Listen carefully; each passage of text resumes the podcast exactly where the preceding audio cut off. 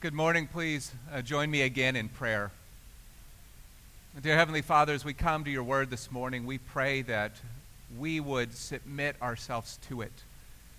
Father, we pray that these words would not just go in one ear and out the other, but Father, they would penetrate our hearts. You would lead us to believe in them and to follow them and to trust them and to love them. Father, we pray that your Spirit would be with us, and we pray this in Jesus' name. Amen. Well, friends, we live in an age of skepticism. We live in an age in which people often doubt and question authority. Now, one recent survey of uh, people from multiple countries found that nearly 60% of people do not trust what they are told by government, business, and the media. A skepticism of religious authority or church authority is growing as well. Now, these used to be sources of authority that people listened to and trusted, uh, but no longer. Now, sometimes that skepticism is earned. Authority figures can certainly prove themselves to be untrustworthy. But in today's world, it is often seen as a virtue to be skeptical of authority, whether or not it is deserved. It is seen as a good thing to question everything and to question everyone. But the truth is that all of this questioning of authority is not actually a sign that people are rejecting authority. No, instead, it's a sign that people are simply changing their source of authority. Now, whether or not they realize it, all people have a source of authority. Whether or not they realize it, all people have someone they listen to, something or someone who guides their behavior we all have a source of authority. The only question is who or what will it be?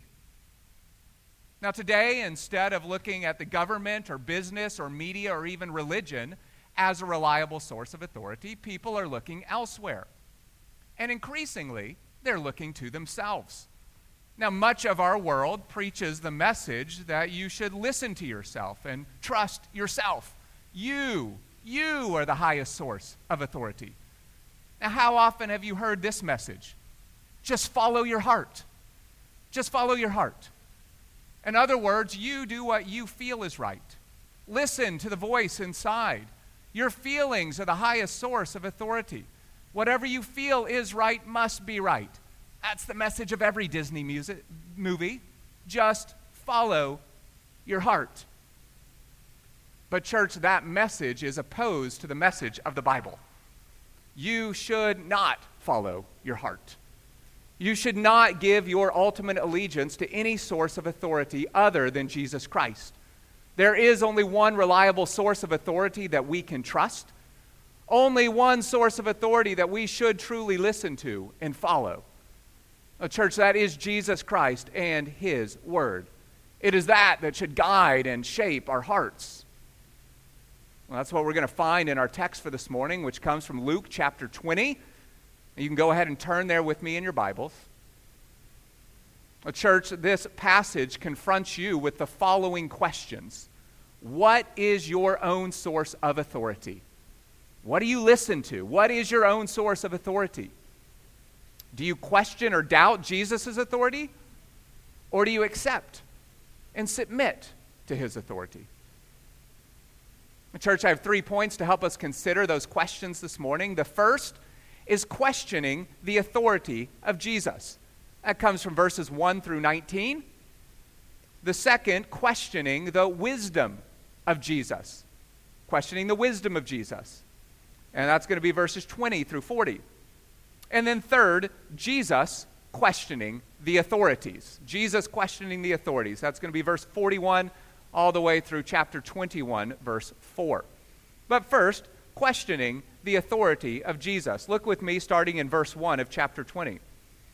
One day, as he was teaching the people in the temple and proclaiming the good news, the chief priests and the scribes with the elders came and said to him, Tell us, by what authority are you doing these things? Who is it who gave you this authority? He answered them, I will also ask you a question. Tell me, was the baptism of John from heaven or of human origin? They discussed it among themselves. If we say from heaven, he will say, Why did you not believe him? But if we say of human origin, all the people will stone us, because they are convinced that John was a prophet. So they answered that they did not know its origin. And Jesus said to them, Neither will I tell you by what authority I do these things.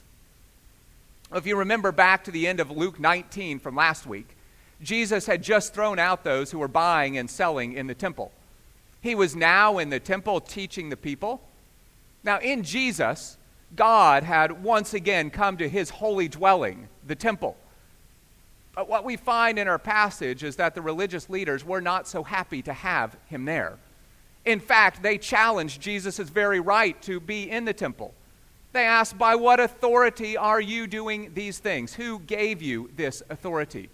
Who gave you the right to drive these people out of the temple? Why should people listen to what you are teaching? They were questioning Jesus' authority. This was a, a challenge. They refused to accept that Jesus is God, the one with all authority. We see their rejection. Well, so Jesus responded with his own question Was the baptism of John from heaven or of human origin? Now, Jesus was speaking here of, of John the Baptist, who came, the way to, who came to prepare the way for the coming of Jesus by preaching a message of repentance of sins, to be baptized for the repentance of sins. Well, the Pharisees, the religious leaders of the day, had not been baptized by John. They had rejected his authority. So if they said that John's baptism was from heaven, well, the natural question would be well, then why did you not repent? Why did you not get baptized by John? On the other hand, if they say John's authority, if, that, if John was of earthly origin or human origin, then the people might stone them because the people rightly believed that John was a true prophet of the Lord. So, in his question, Jesus trapped the Pharisees.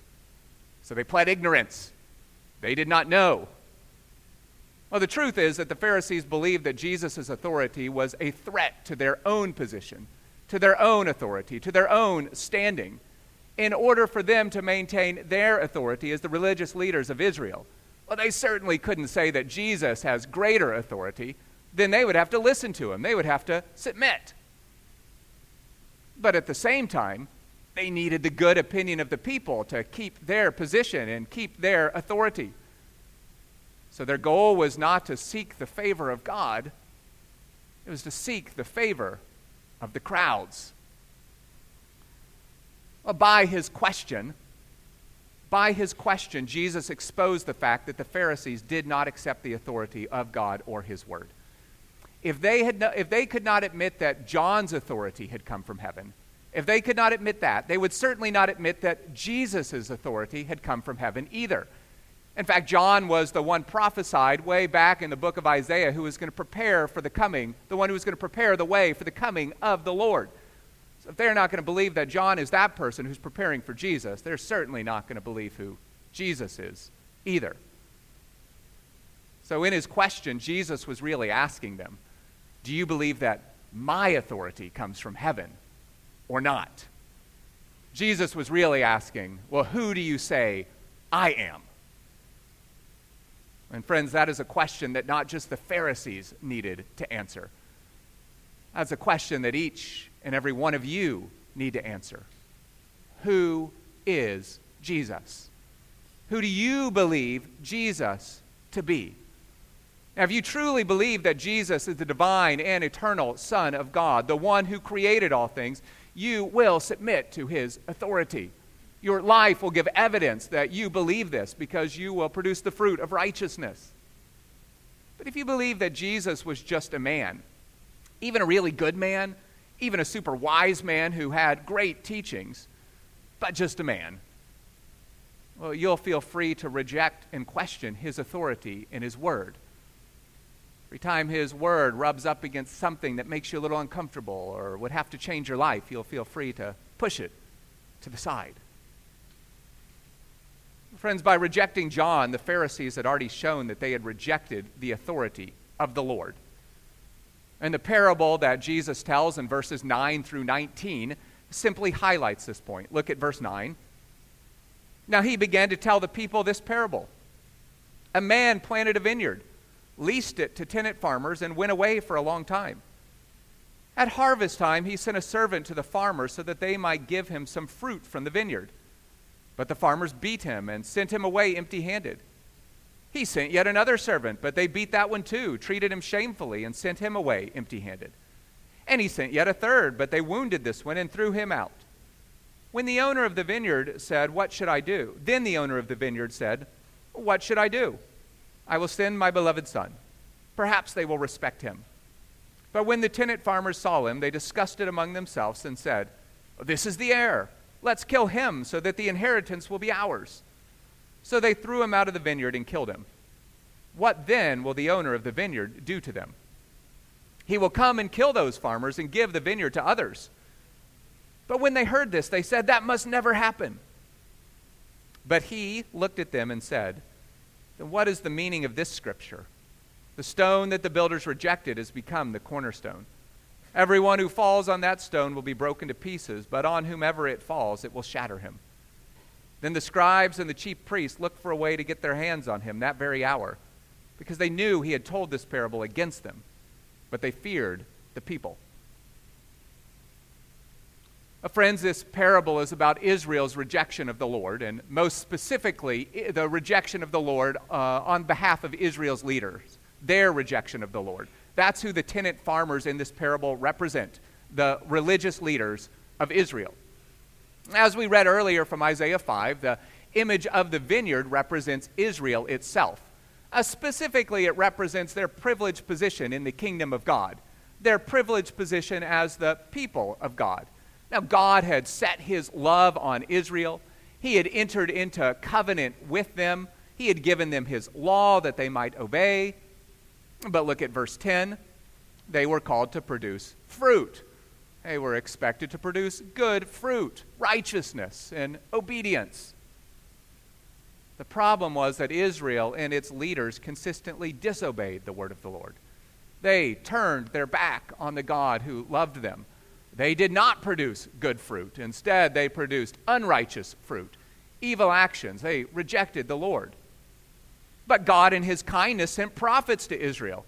That's who the servants are in this parable the prophets that over hundreds of years went to, to Israel. He sent prophets to Israel to call them to repentance. However, as you read through the Old Testament, you'll find that Israel, and especially its leaders, well, they refused to listen to the prophets. There were times that they even beat them and murdered them. And by rejecting the prophets, Israel was rejecting the authority of the Lord. And so sometimes, I've got four children, I might send one of my kids to go call all the other kids to, to come. Uh, come, assemble, gather to me. Uh, but sometimes the rest of those kids may not really like to listen to their brother. Uh, they don't really want to listen when their brother says, hey, you know, it's time to come. But what are they really doing if they don't listen to their brother if I've sent that brother to call them? Well, they're failing to submit to my authority. Well, so it was with Israel and the prophets. By rejecting the prophets, they were rejecting the Lord. And though Israel rejected the prophets, in his loving kindness, God still chose to send his son, Jesus Christ, even though he knew that Israel would reject Jesus as well. And throughout his ministry, the religious leaders of Israel did reject Jesus. And their rejection of Jesus would reach its climax at the cross when they turned Jesus over the to the Roman authorities to be crucified. Uh, friends, it was the ultimate rejection of God's authority. So look at verse 16.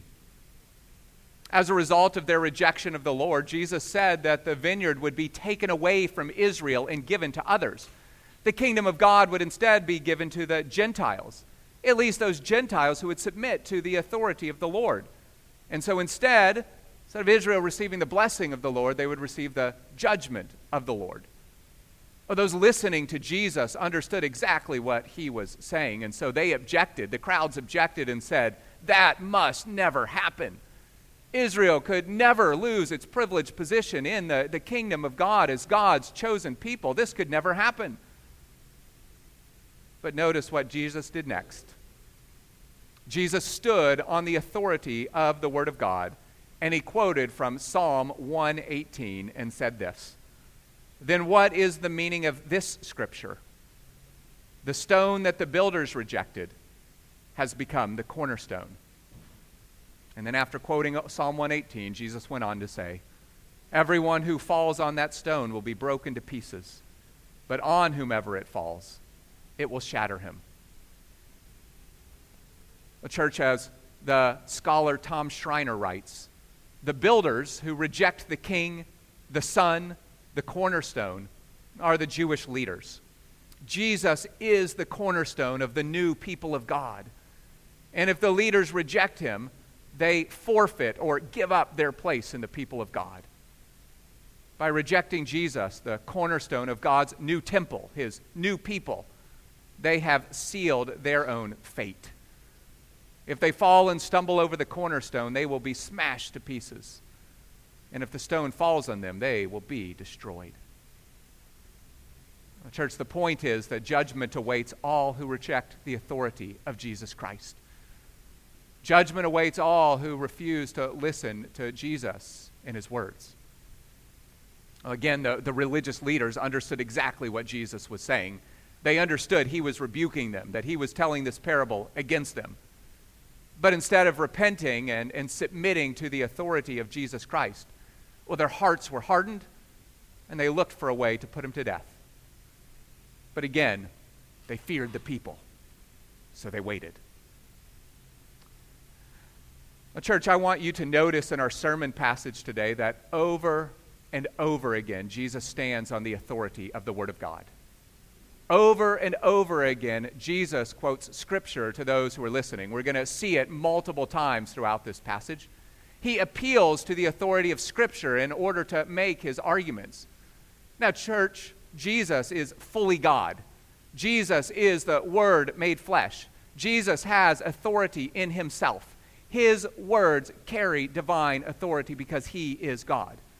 In fact, what gives the Bible its authority is it is it is the very Word of God.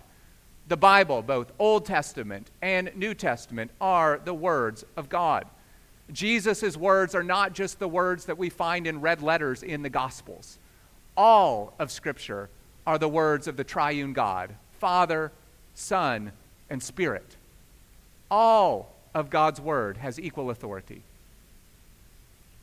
And so Jesus appealed to Scripture, the Old Testament, during his ministry, because the words of the Bible are his words, and therefore they have authority. Well, friends, the heart of sin is to reject God's word. What did Satan do in the garden to Adam and Eve? He asked, Did God really say that? Did God really say? Friends, it's at the heart of sin because to disobey Scripture is the same thing as to disobey God. It's to fail to listen to His Word. And so, church, Jesus, in this passage, Jesus is teaching us where we should locate our own authority. We should locate our own authority in the Word of God. That is to be the source of authority for the Christian. It is the Word of God. And so, friends, this interaction between Jesus and the religious leaders confronts you with this question What is your source of authority? What is your source of authority? Is it God's Word or is it something else? Now, friends, your source of authority is revealed by what you listen to. It's revealed by, by what guides your actions. So, friends, what gets the final say in what you do? When there is a conflict between your desires, what you want, and the Word of God, well, what wins? Do you listen to your desires? Or do you listen to the Word of God? Now, friends, if you're here and single, it may be that you really want to be in a relationship and be married. You might know that God's Word says that Christians are only to marry other Christians. But what do you do when you have an opportunity for a relationship with an unbeliever? Do you follow your heart? Or do you follow the Word of God? What is your source of authority? Well, brothers and sisters, we're confronted with this question each and every time that we are tempted to sin. What will we listen to? The sinful desires of our heart? Will we just follow our heart? Or will we submit our hearts and bring our hearts into conformity with the Word of God? Church, it may not be your heart that you are tempted to make your ultimate authority. It may, like the Pharisees, be the good opinion of others. It may be your culture. Maybe sometimes you think, I know what the Bible says, but that would go against my Filipino culture or my Indian culture or my American culture. And so I'm just going to kind of uh, ignore what the Bible has to say on this issue. I could never confront somebody about their sin because that would be shameful in my culture. Is what the Bible says about sexuality or gender roles in the home and the church really still relevant? I know that the Bible says that all people are created in the image of God, but I could never invite someone of a lower caste to my home for a meal or allow my child to marry them. I know that the Bible says that God has all authority and we can rely on Him alone, but when my family gets sick, I still, still tell them to go pray to their ancestors or seek out the witch doctor. Friends, what is your source of authority? Is it your culture or is it the Word of God? Well, friends, if it is the opinion of others or your culture that guides your actions, your life is built on a foundation of shifting sand. Your beliefs and your actions, your sense of right and wrong will simply shift with the culture. It'll shift with, with popular opinion. Instead, Christians are called to build their life on the firm foundation of God's Word. God's Word must be the highest source of authority in the life of the Christian and in the life of the church. It is the only firm and reliable foundation for the church. It's the only firm and reliable foundation for your life. Church, this is why the doctrine of inerrancy, the inerrancy of Scripture, is so important. That's a fancy word. Inerrancy simply means this the Bible contains the very words of God, and it is therefore completely free from error. It is 100% reliable. Uh, this is what Pastor Kevin DeYoung writes about the importance of this doctrine, the doctrine of inerrancy, the fact that the Bible is without error. Inerrancy means the Word of God always stands over us and we never stand over the Word of God. When we reject inerrancy, we put ourselves in judgment over God's Word. We claim the right to determine which part of God's revelation can be trusted and which cannot. When we deny the complete trustworthiness of the Scriptures, then we are forced to accept one of two conclusions. Either Scripture is not all from God, or God is not always dependable. Well, friends, Church, Scripture is all from God. Therefore, to reject God's word is to reject God Himself. And because Scripture is all from God, it is always dependable. Therefore, Christians are to stand on the unchanging truth and the absolute authority of the Word of God. Well, that brings us to the second point of the sermon. The first, questioning the authority of Jesus.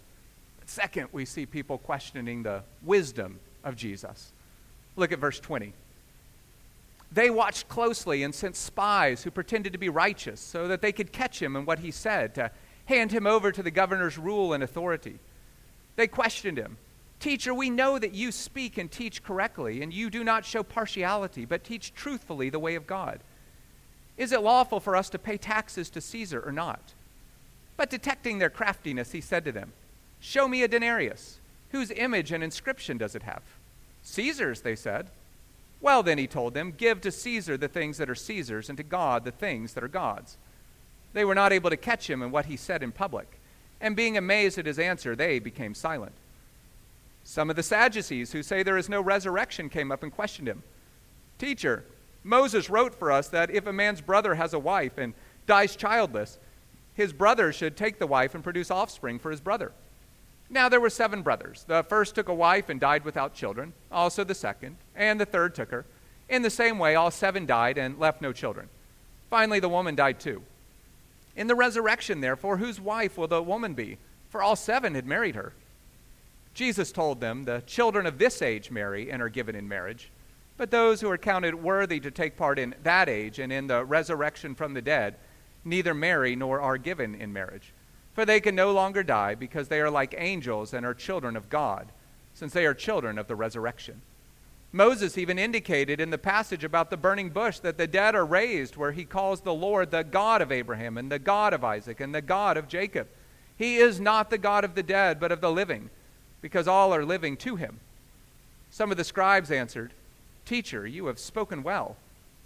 And they no longer dared to ask him anything.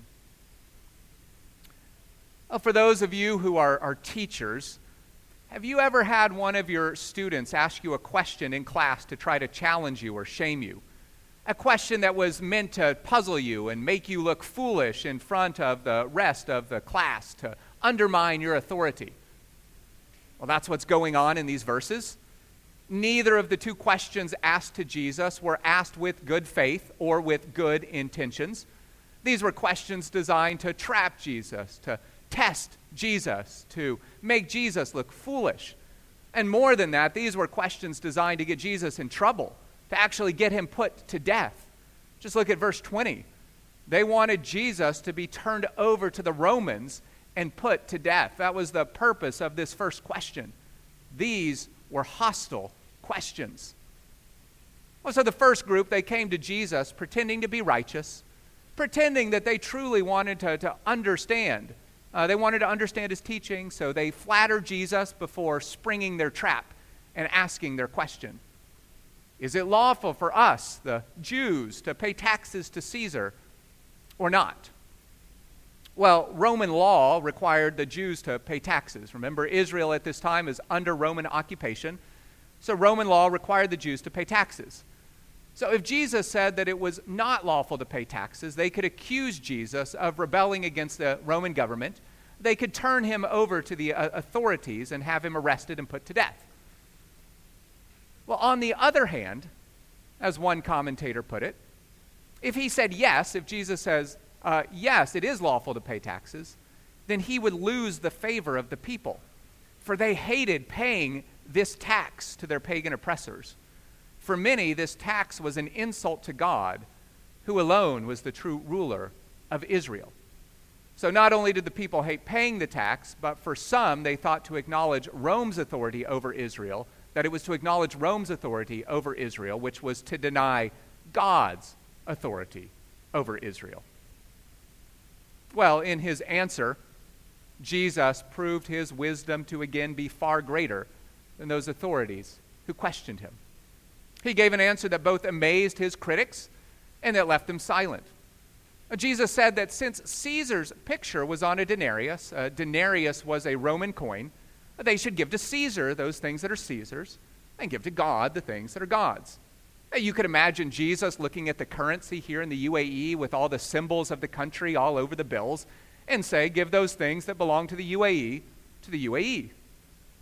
Now, Jesus was not denying God's ownership of all things. Not at all.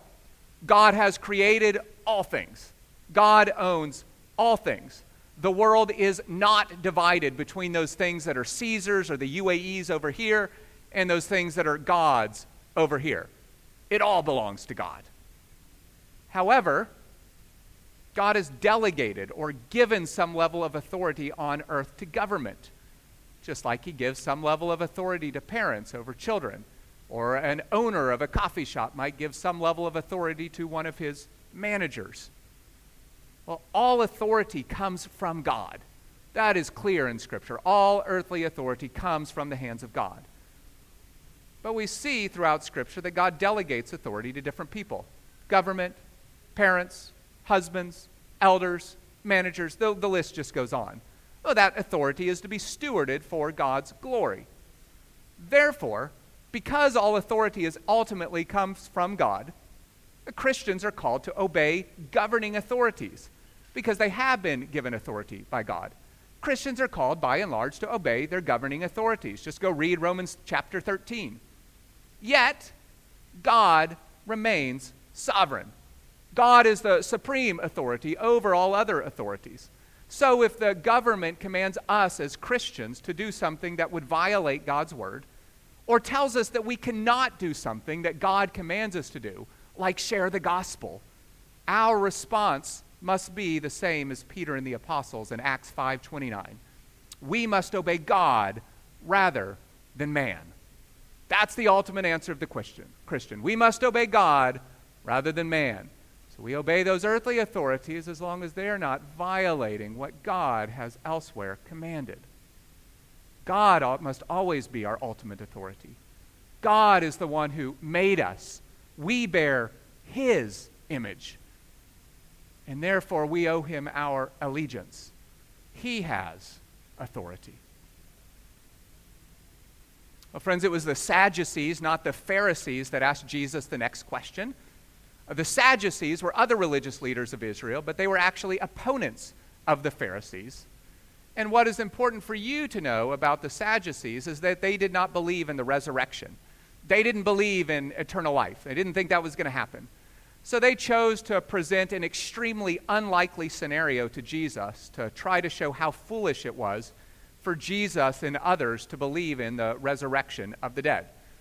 And now, the Old Testament law, you can read about this, commanded a man to marry his brother's widow if his brother had died before an heir had been born. So, if his brother and his wife hadn't produced an heir, brother called to marry that widow because no one was there to le- left to care for the widow. There was no son that would care for her in her old age. So, that was the command. And so the Sadducees asked what would happen if one woman ended up marrying seven different brothers, one after the other, because her husband kept dying before a child was ever born. So extremely unlikely, but that's the question. So their point was well, clearly, she could not be the wife of all seven in eternity. In their minds, that just proved it must be foolish to believe in the resurrection after all. Ah, she can't be the wife of all seven, so gotcha. You know, no resurrection. They thought they had Jesus fooled. But again, Jesus put their wisdom to shame. He showed himself to be wiser still. Jesus told the Sadducees two things. Look at verses 34 through 36. He first said that their question was foolish because they were assuming that life in eternity would be the same as life on earth. Well, Jesus said, bad assumption, wrong assumption. That's not true. In fact, Jesus said that there would be, there will be no marriage in eternity. It will no longer be needed. Its purpose will have been fulfilled. Newsflash husbands and wives, you're not going to be married in heaven. But this will not be a disappointment. Something better awaits. Jesus once again quoted Scripture to prove in the reality of the resurrection. He once again stood on the authority of the Word of God. Now, he pointed out that when God appeared to Moses at the burning bush, back in Exodus, he said when he appeared to Moses that he was the God of Abraham, Isaac, and Jacob. Now, by that point, Abraham, Isaac, and Jacob were all long dead. But God did not say that he was their God. He said that he is their God. He is presently their God. In other words, though they had died an earthly death, their souls were still alive. They were still living. God is not the God of the dead, God is the God of the living. Jesus himself is the resurrection and the life and brings life to all who submit to his authority. We become children of the resurrection when we are united to Christ, when we have died with him, our sin is put to death, and we are raised to newness of life. We become children of the resurrection. Well, that's what Jesus tells them. So, wrong assumption. Life's not going to continue the same. And look what actually God said in His Word that He is the God of the living, not the dead. so, Jesus again silenced His critics with His great wisdom and with the Word of God. Now, church, I know I did not spend a lot of time on the explanations to those questions, so please feel free to ask me more questions about those questions later. Now, the reason, or come to the men's sermon discussion if you're a guy afterwards, and Pastor Ben will tell you everything you need to know.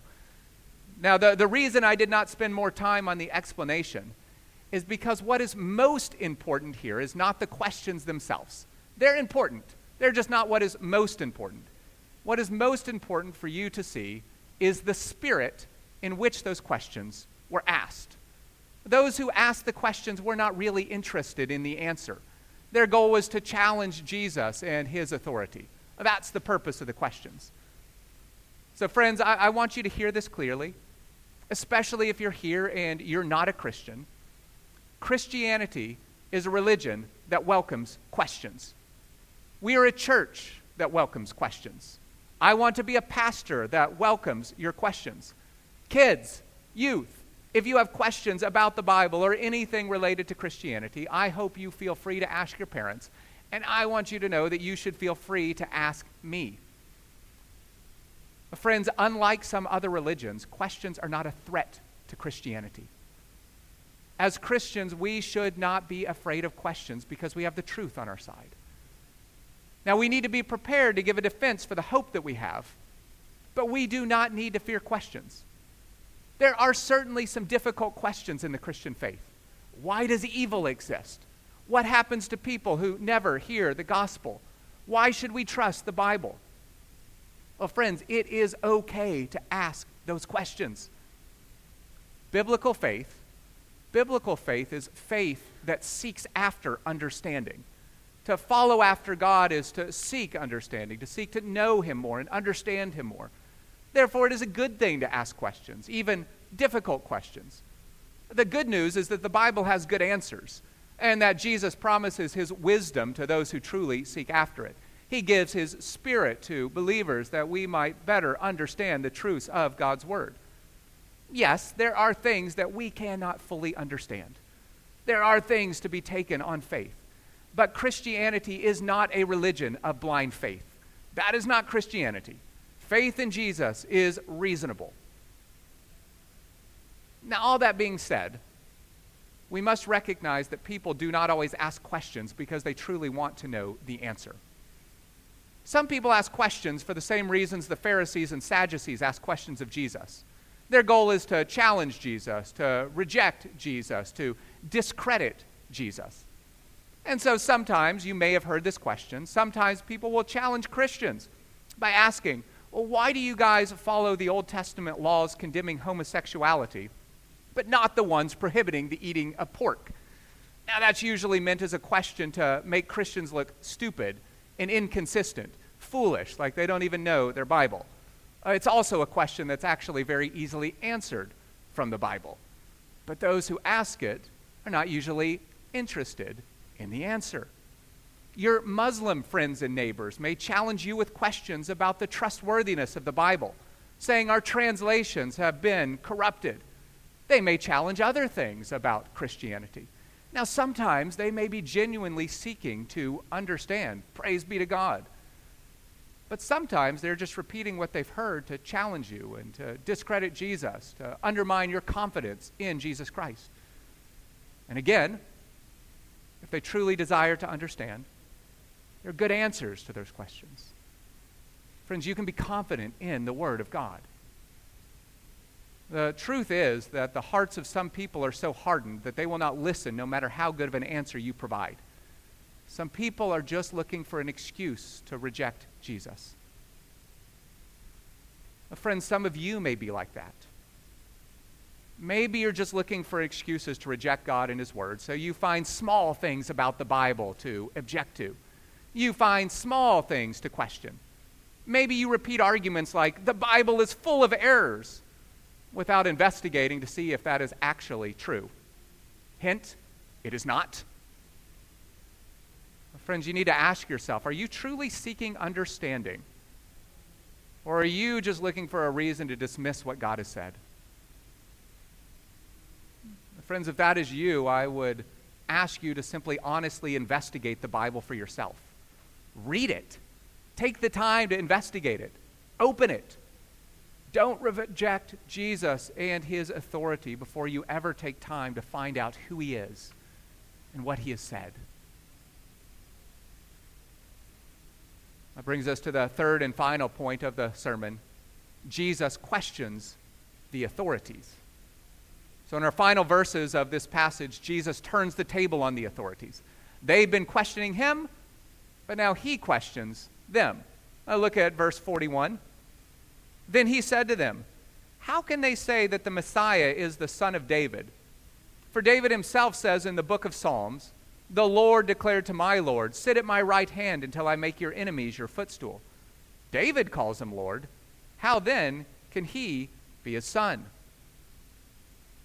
So Jesus first challenged the religious authorities on their understanding of who the Messiah was to be. And notice, Jesus once again stood on the authority of the Word of God. He quoted Scripture to make his point. In Psalm 110, King David wrote this The Lord declared to my Lord, Sit at my right hand until I make your enemies your footstool. So Jesus asked a simple question If David calls the Messiah Lord, how then can the Messiah be David's son? So back in 2 Samuel 7, God promised King David that one of his descendants would sit on the throne of Israel forever, that God would give him a kingdom that would be established forever, his throne would endure forever. So the Jewish people were rightly expecting the Messiah to be a descendant of David, a son of David. Descendant, son, kind of used interchangeably. But Jesus was using Psalm 110 to prove that the Messiah was more than just a human descendant of David. You would not expect David to call one of his descendants Lord. It would be strange if I began calling my oldest son Josiah Lord Josiah, or said to Caleb or Seth, uh, My Lord. Well, that would make no sense. As much as they would like me to do that, it would make no sense for me to do that. Well, in his humanity, Jesus truly is a descendant of David. But Christians confess that Jesus is so much more. Jesus is more than just the Son of David. Jesus is more than just fully human. At three different times in these verses, Jesus' opponents call him teacher. But, friends, Jesus is far more than just a teacher. Jesus is fully God, the one with all authority, the cornerstone of the people of God, the creator whose image we bear, the one with all wisdom, the resurrection and the life, the King of kings and the Lord of lords. That is who Jesus is. It was not just some man that died on a cross 2,000 years ago. Friends, it was God Himself. And that fact is essential to our salvation because it is only God who is mighty to save. Is only God who has the authority to forgive sins. We needed a Savior that was more than just human. We needed a human Savior, but we needed more than just a human Savior. We needed God to save us. And so Jesus came to earth and he lived a perfect life, submitting in all things to the authority of his Father. He produced the fruits of righteousness and justice. On the cross, he paid the penalty for sins for all who would submit themselves to him. He rose again that we might have eternal life, that we might be children of the resurrection. And he ascended to the right hand of God to rule and reign, where he exercises all authority even today. And so, friends, Jesus confronts you with this question Who do you say that I am? If Jesus is divine, if he is King of kings and Lord of lords, should you not submit to his authority? Should you not submit to His Word. Friends, that begins with repentance and faith. Turning to your old sources of authority, placing your faith in Jesus, your new source of authority. Friends, in these verses, Jesus did not just challenge the understanding of his opponents, he challenged their integrity as well. Look at verse 45. While all the people were listening, he said to his disciples, Beware of the scribes who want to go around in long robes and who love greetings in the marketplaces, the best seats in the synagogues, and the places of honor at banquets. They devour widows' houses and say long prayers just for show. These will receive harsher judgment. He looked up and saw the rich dropping their offerings into the temple treasury. He also saw a poor widow dropping in two tiny coins. Truly, I tell you, he said, this poor widow has put in more than all of them. For all these people have put in gifts out of their surplus, but she, out of her poverty, has put in all she had to live on. Friends, in these verses, we see the fruit of those whose source of authority is anything other than Jesus and His Word. Remember the parable of the vineyard? The Lord was expecting fruit from this vineyard. But we see the rotten fruit of those whose source of authority is anything other than Jesus and His Word. We see the fruit of those who seek to please man rather than God. We see the fruit of those who seek their own honor instead of the honor of the Lord. We see the fruit of those who reject Jesus' authority. It is not the fruit that God demanded. Luke 6:45 A good person produces good out of the good stored up in his heart. An evil person produces evil out of the evil stored up in his heart. Well, the religious leaders had rejected Jesus' authority. So it's no surprise that the fruit of, of pride was evident in their lives. They wanted the glory, they wanted the honor. They didn't want to submit to Jesus or give him the glory.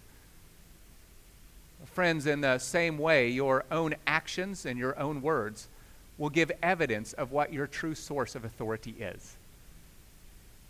Your source of authority will produce fruit in your life.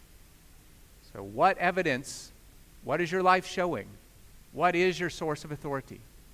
Are you producing the fruits of righteousness, obedience, faith, love, peace, patience, goodness, self control?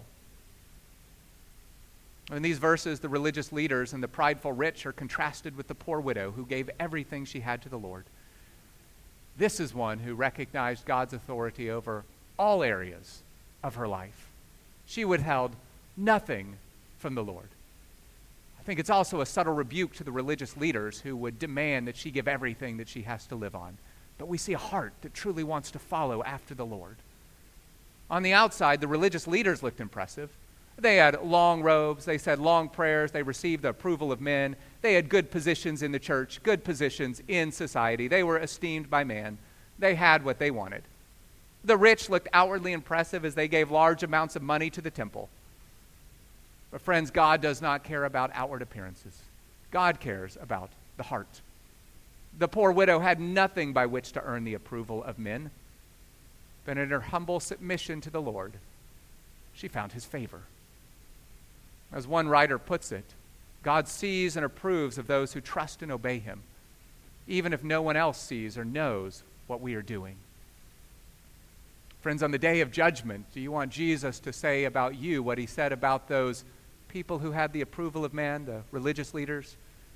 Or do you want him to look on you as he looked on this poor widow?